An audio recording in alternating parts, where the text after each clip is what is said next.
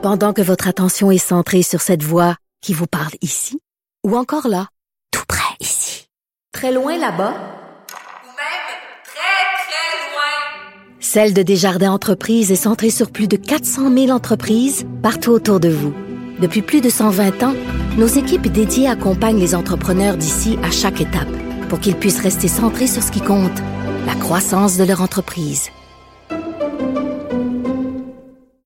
À l'approche du 8 mars et de la Journée internationale du droit des femmes, plusieurs organismes de défense euh, des femmes qui s'unissent pour forcer Québec en quelque sorte à agir afin de résoudre la crise du logement qui affecterait gravement des milliers de femmes vulnérables ainsi que leurs enfants. J'en parle tout de suite avec Manon Monastès qu'on a l'habitude de recevoir à l'émission directrice générale de la Fédération des maisons d'hébergement pour femmes. Bonjour Madame Monastès.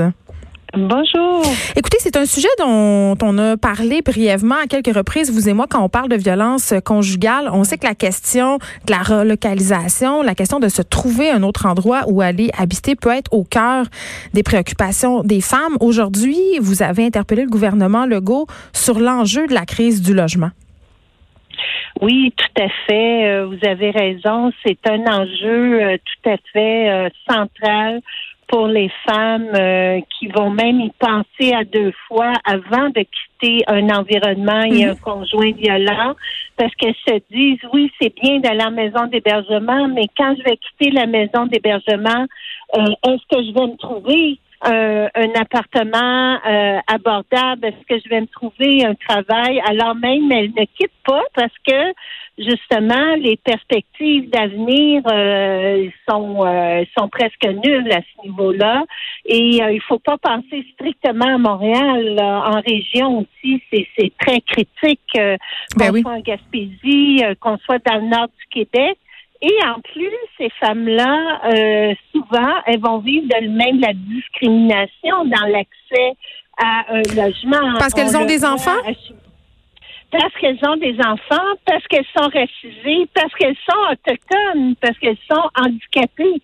Alors c'est c'est assez c'est assez aberrant de voir ça. Souvent, ce sont les ce sont les intervenantes de maisons d'hébergement qui appellent les propriétaires parce qu'elles savent très bien que si c'est une femme autochtone ou une femme avec un accent, euh, qui appellent, euh, c'est foutu d'avance. Ah, ils nous rappelleront même pas. Ils rappellent juste pas, Madame Monastès. Euh, un truc aussi qui est important de souligner, je crois, c'est dans les dynamiques de violence conjugale, il y a de la violence économique. Donc souvent, les femmes qui se retrouvent à devoir chercher un logement, ben n'ont tout simplement pas les moyens de s'en payer un. Puis vous demandez en ce sens-là plus d'investissement dans les logements sociaux parce que pour ce qui est du privé, ils peuvent tout simplement pas se permettre de se payer un logement au prix du marché. Là.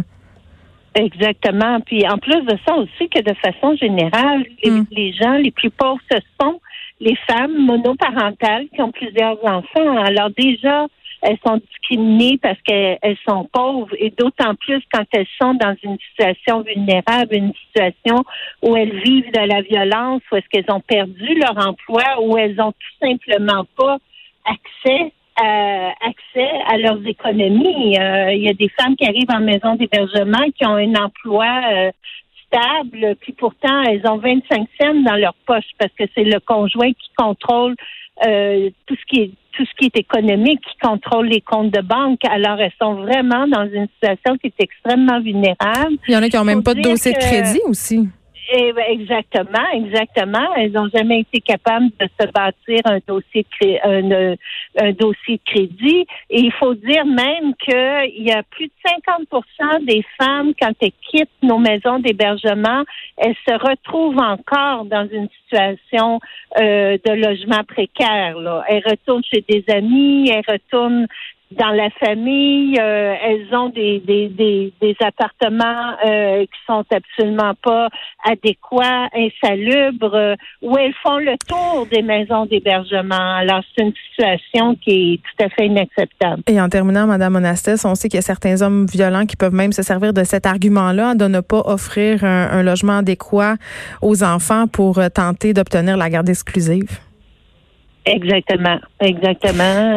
c'est un ce sont des, des c'est un servicieux. Alors, vous avez parfaitement raison de le mentionner.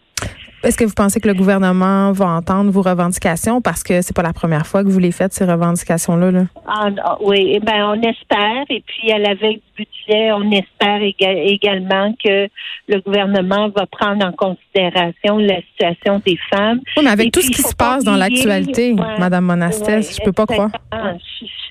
Oui, je, suis tout à fait d'accord avec vous. C'est vraiment un cri du cœur. Euh, euh, nous, on est vraiment, euh, on est tout à fait inquiète de la situation des femmes qui vivent la violence, des enfants qui se retrouvent dans des situations extrêmement précaires. Et puis, il faut pas oublier aussi qu'on regarde du côté du fédéral, parce que dans la nouvelle stratégie nationale du logement, il y a quand même le gouvernement fédéral a qu'il y aurait 25 oui, on promis. Euh, des, des, euh, des, logements euh, accessibles communautaires qui seraient dédiés aux femmes. Mais on ne sait pas comment ça va atterrir dans les provinces. Et ça, c'est quelque chose aussi qu'on interpelle le gouvernement de pas oublier cette mesure-là qui pourrait être un levier justement pour des logements qui soient accessibles pour les femmes. Très bien. Manon Monassis, directrice générale de la Fédération des maisons d'hébergement pour femmes. Merci beaucoup de nous avoir parlé. Ben, merci à vous. De 13 à 15, les effrontés.